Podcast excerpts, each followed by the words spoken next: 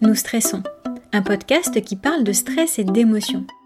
Ces réactions-là dont nous aimerions bien souvent nous débarrasser, pouvoir contrôler, en tout cas ne plus subir et mieux maîtriser.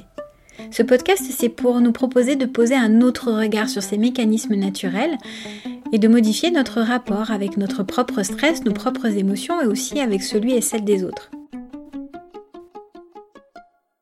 Je m'appelle Karine Agnès, je suis accompagnante en thérapie brève. J'accompagne des femmes et des hommes dans leur changement et leur transition de vie. Ce sont souvent des moments, des situations, des périodes dans la vie où il est justement question d'émotion. Bienvenue sur ce podcast, bonne écoute.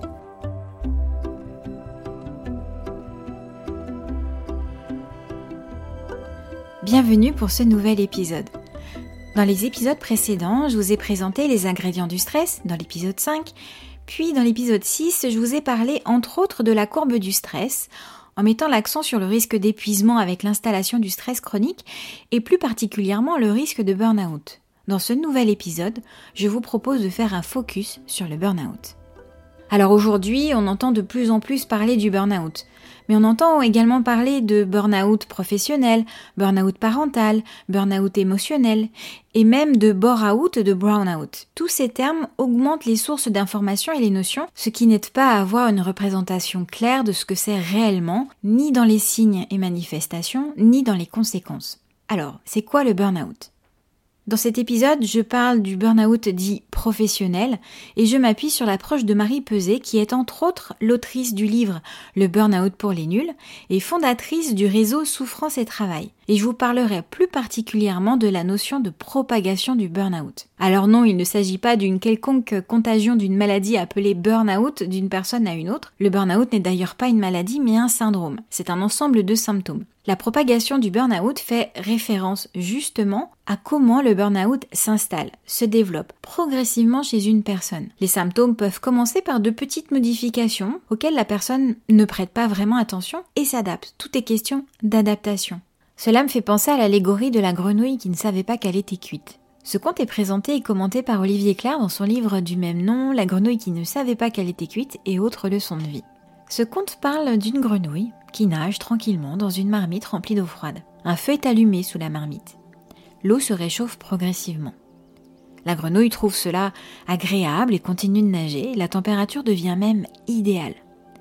Puis l'eau continue de chauffer et la grenouille continue à nager même si elle commence à avoir un peu moins d'énergie. Elle ne se rend pas compte du danger qui la guette. La température de l'eau continue encore à augmenter, la grenouille commence à trouver cela désagréable, elle s'affaiblit, mais supporte la chaleur. Et cela continue, encore, jusqu'à ce que l'eau devienne trop chaude. La grenouille est cuite. C'est quoi le rapport entre cette grenouille et le burn-out? Comme la grenouille qui s'adapte à l'augmentation progressive de la température de l'eau jusqu'à se mettre en danger, nous nous habituons et nous adaptons à nos environnements, à des situations, à nos symptômes de stress et autres maux. Parfois, nous tentons de tenir coûte que coûte, et c'est comme cela que nous pouvons arriver au burn-out. Par ailleurs, si je fais euh, le parallèle entre ce conte de la grenouille et le burn-out, c'est aussi par rapport à l'environnement. Dans le conte, on voit bien qu'il y a la température de l'eau qui augmente et que c'est pas la grenouille qui s'agite de trop toute seule. Et pour le burn-out, en revanche, on entend et on lit encore souvent qu'il s'agit de l'épuisement qui touche des personnes surinvesties dans leur travail. Même la définition de l'OMS, qui date de 2019, donc avant la pandémie et certaines prises de conscience, analyses et études sur la santé et le bien-être au travail, le rapport au travail, les conséquences des conditions de travail, etc. Donc l'OMS caractérise le burn-out comme un syndrome résultant d'un stress chronique au travail qui n'a pas été géré avec succès laissant ainsi entendre que l'unique responsabilité revient à la personne qui n'aurait pas su gérer son stress. Aujourd'hui, il est enfin admis que le burn-out prend sa source dans l'environnement de travail et qu'il est le résultat d'une interaction et d'une rencontre entre des facteurs organisationnels et des facteurs individuels. Et enfin, si je fais le parallèle avec ce conte, c'est parce que la grenouille finit mal dans la marmite d'eau et que le burn-out entraîne également de graves séquelles. Le burn-out s'installe donc progressivement dans la durée et ses conséquences sont importantes et peuvent laisser des séquelles substantielles tant sur les plans physiques qu'émotionnels, cognitifs et relationnels. Et donc il me semble essentiel d'en connaître les signes pour stopper le processus avant qu'il ne soit trop tard. Et c'est pour cela que je voulais vous parler du test de propagation du burn-out. Vous pouvez le retrouver sur le site du réseau Souffrance et Travail, je vous mets les références dans la description de l'épisode. Alors il ne s'agit pas d'un test de personnalité ou d'un autotest chiffré pour dire à quel degré du burn-out vous en êtes. Il s'agit d'affirmations listées dans dix grands chapitres qui sont les dix grandes étapes dans le temps de l'installation du burn-out. Au fur et à mesure où vous avancez dans le document et les affirmations, vous découvrez la progression de symptômes physiques, psychiques, émotionnels, de comportement, leur apparition, leur évolution et leur impact sur la vie quotidienne et les relations. Vous suivez ainsi le cheminement de l'épuisement vers l'effondrement. Ce test est un outil. Un outil qui permet de prendre conscience des signes qui doivent alerter, que ce soit pour vous-même ou pour une personne de votre entourage. Et c'est aussi un outil qui permet de se positionner, de savoir où on en est et les étapes suivantes si on fait rien. La toute première étape fait référence à la manière de travailler. Dans les affirmations, vous pouvez trouver par exemple vous aimez votre travail et vous ne comptez pas trop votre temps et votre investissement. Ou bien les valeurs du travail bien fait, de l'engagement, de l'utilité sociale sont ancrées en vous par votre éducation familiale ou par des expériences de vie qui vous en ont démontré l'importance. Ou bien encore, vous êtes un bon petit soldat, vous participez au travail collectif de votre entreprise et votre institution, vous êtes fier d'en être, la renommée de votre employeur fait un peu la vôtre. Et ensuite, il y a la deuxième étape, qui est la surchauffe et les premières contradictions et impasses que l'organisation du travail se retourner contre celui qui ne sait pas s'organiser ou hiérarchiser ses tâches. Vous voyez là déjà qu'il y a bien l'organisation du travail qui est en jeu. Ici, je vous énonce la liste complète des affirmations car je la trouve vraiment significative de l'évolution progressive qu'on peut rencontrer dans sa situation professionnelle. Les voici. Vous savez que depuis quelque temps vous manquez d'effectifs, de moyens et de temps pour faire votre travail, mais vous faites avec. Depuis quelque temps quand même, vous ressentez de plus en plus de difficultés pour accomplir tout votre travail. Vous rentrez chez vous soucieux, soucieuse de ne pas être à jour, en sachant que ce qui n'a pas été fait aujourd'hui va se rajouter à la charge de demain. Vous ne dormez plus vraiment sur vos deux oreilles. Vous essayez, quand c'est trop difficile, de faire remonter vos difficultés auprès de votre encadrement, mais il vous répond que c'est comme ça et qu'on ne peut pas faire autrement, que c'est temporaire, un simple coup de collier à donner. Comme ça dure, vous en reparlez, et là on vous répond que vous devez mieux définir vos priorités, hiérarchiser vos tâches. Du coup, vous vous sentez bien seul. Avec le discours qu'on vous renvoie, vous avez l'impression de ne pas être à la hauteur de ce qu'on attend de vous. Vous vous dites que c'est vous qui n'en faites pas assez ou pas assez bien. Vous commencez à vous sentir coupable de ne pas y arriver. Vous avez un peu peur pour votre boulot. Vous décidez donc de faire des efforts pour vous mettre à jour. Vous arrivez plus tôt, vous restez plus tard, vous poussez la machine. Vous travaillez chez vous le soir, les week-ends. Mais même avec tous ces efforts, vous n'arrivez pas à vous mettre à jour. Ça, c'était l'étape 2, la surchauffe. L'étape 3 identifiée dans le test de propagation, c'est le stress chronique. Au bout de 6 mois de stress continu, l'organisme est entamé dans toutes ses fonctions.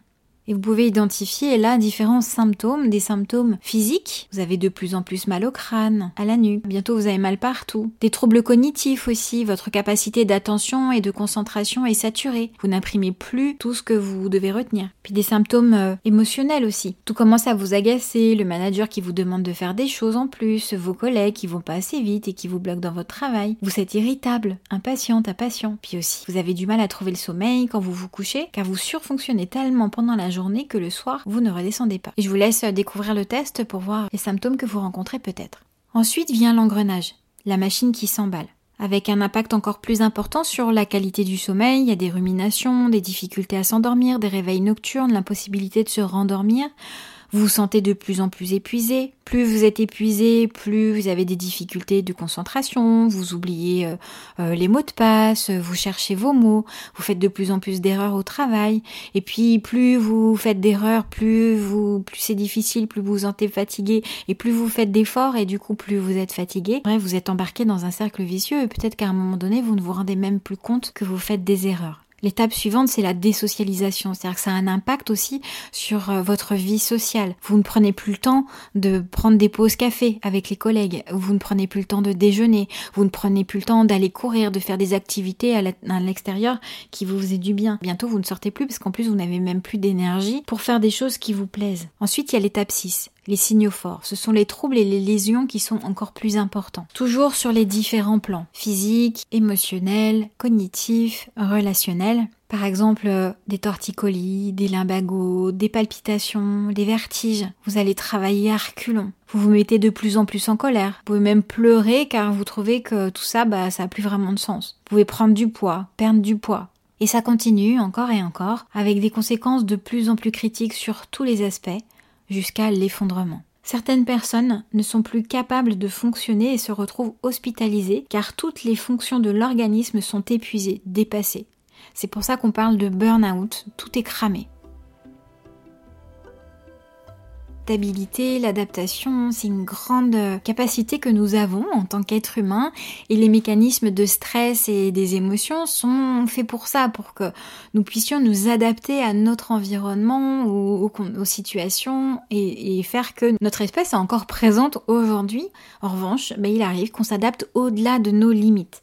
Et il est souvent difficile d'arrêter le processus quand euh, on est arrivé au, moment de l'engrenage où la machine s'emballe et pour plein de raisons différentes qui sont propres à chaque personne. Ça peut être le déni de la situation professionnelle dans laquelle on est, euh, ça peut être euh, un déni de notre état réel, on peut aussi se culpabiliser de ne pas arriver à faire face et donc à redoubler d'efforts.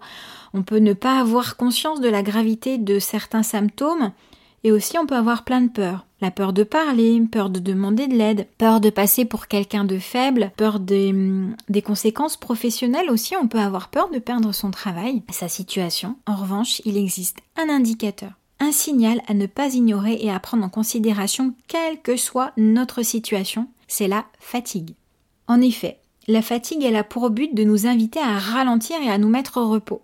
C'est un mécanisme de protection pour pouvoir recharger les batteries et préserver notre organisme. Je vous partage ce qu'en dit Marie Peset. La dépense d'énergie, elle n'a qu'un but, conserver l'équilibre de la vie, nous permettre de vivre des intérêts sans toucher à notre capital santé. Le travail de l'homme obéit aux mêmes lois de la thermodynamique et va s'ajouter à la dépense d'énergie nécessaire au maintien des fonctions vitales. La fatigue est l'échec temporaire ou permanent de l'effort d'équilibrer les forces du sujet avec les contre-forces de son milieu. Si la période de récupération ne succède pas à la dépense d'énergie, le bilan d'énergie devient rapidement déficitaire et peut aboutir à l'apparition de lésions irréversibles. En d'autres termes, c'est indispensable de se reposer pour pouvoir conserver un équilibre et ne pas être en déficit pour ne pas entamer son capital vital, son capital de santé. Et donc ce qui est important à retenir également, c'est quand le repos ne repose plus, il est urgent d'agir. Je voulais faire cet épisode sur le burn-out, il y en aura peut-être d'autres, euh, parce que le reconnaître et lutter contre, en faisant de la prévention notamment, me tiennent à cœur depuis longtemps. Et aujourd'hui, il arrive souvent quand des personnes me contactent pour de la gestion du stress, qu'elles arrivent en première séance avec comme demande de trouver des outils pour mieux réussir à gérer leur stress et à faire face à la pression au travail. Et quand je les questionne sur leur quotidien, il est fréquent qu'elles me racontent des conditions de travail mais complètement délétères. Et pourtant, bah, ces personnes, elles se sentent responsables à ne pas réussir à supporter leur contexte et à devoir faire encore plus d'efforts. Et je trouve pas ça normal, je trouve ça injuste. Pour conclure, un chiffre et une citation. Le chiffre 2,5 millions de personnes. C'est d'après une étude réalisée en 2022 par OpinionWay pour le cabinet Empreinte Humaine, 34% des salariés seraient en burn-out, dont 13% en burn-out sévère, soit 2,5 millions de personnes. La citation, elle vient du site euh, Souffrance et Travail et elle dit Le burn-out est appréhendé comme un drame de l'insuffisance individuelle alors qu'il relève d'une pathologie sociale, voire de civilisation. Et vous, est-ce que vous savez où vous en êtes? Vous sentez-vous fatigué? Est-ce que ça dure depuis longtemps? Je vous invite vraiment à consulter ce test ou à le partager si vous pensez qu'il y a des personnes qui peuvent en avoir besoin. C'est vraiment important d'être vigilant et de prendre soin les uns des autres. Je suis disponible si vous avez des questions, des remarques, des observations. Vous pouvez me contacter directement sur mon site www.carinanies.fr et je vous dis à bientôt. Si cet épisode vous a plu, que vous pensez qu'il peut intéresser d'autres personnes, surtout partagez-le. Mettez également un commentaire, un avis. Vous pouvez mettre un petit pouce, une petite étoile en fonction de la, la plateforme sur laquelle vous l'écoutez. Vous pouvez également euh, poser euh, des questions, prendre contact avec moi ou en savoir un peu plus en vous rendant sur mon site internet www.carinaniaz.fr.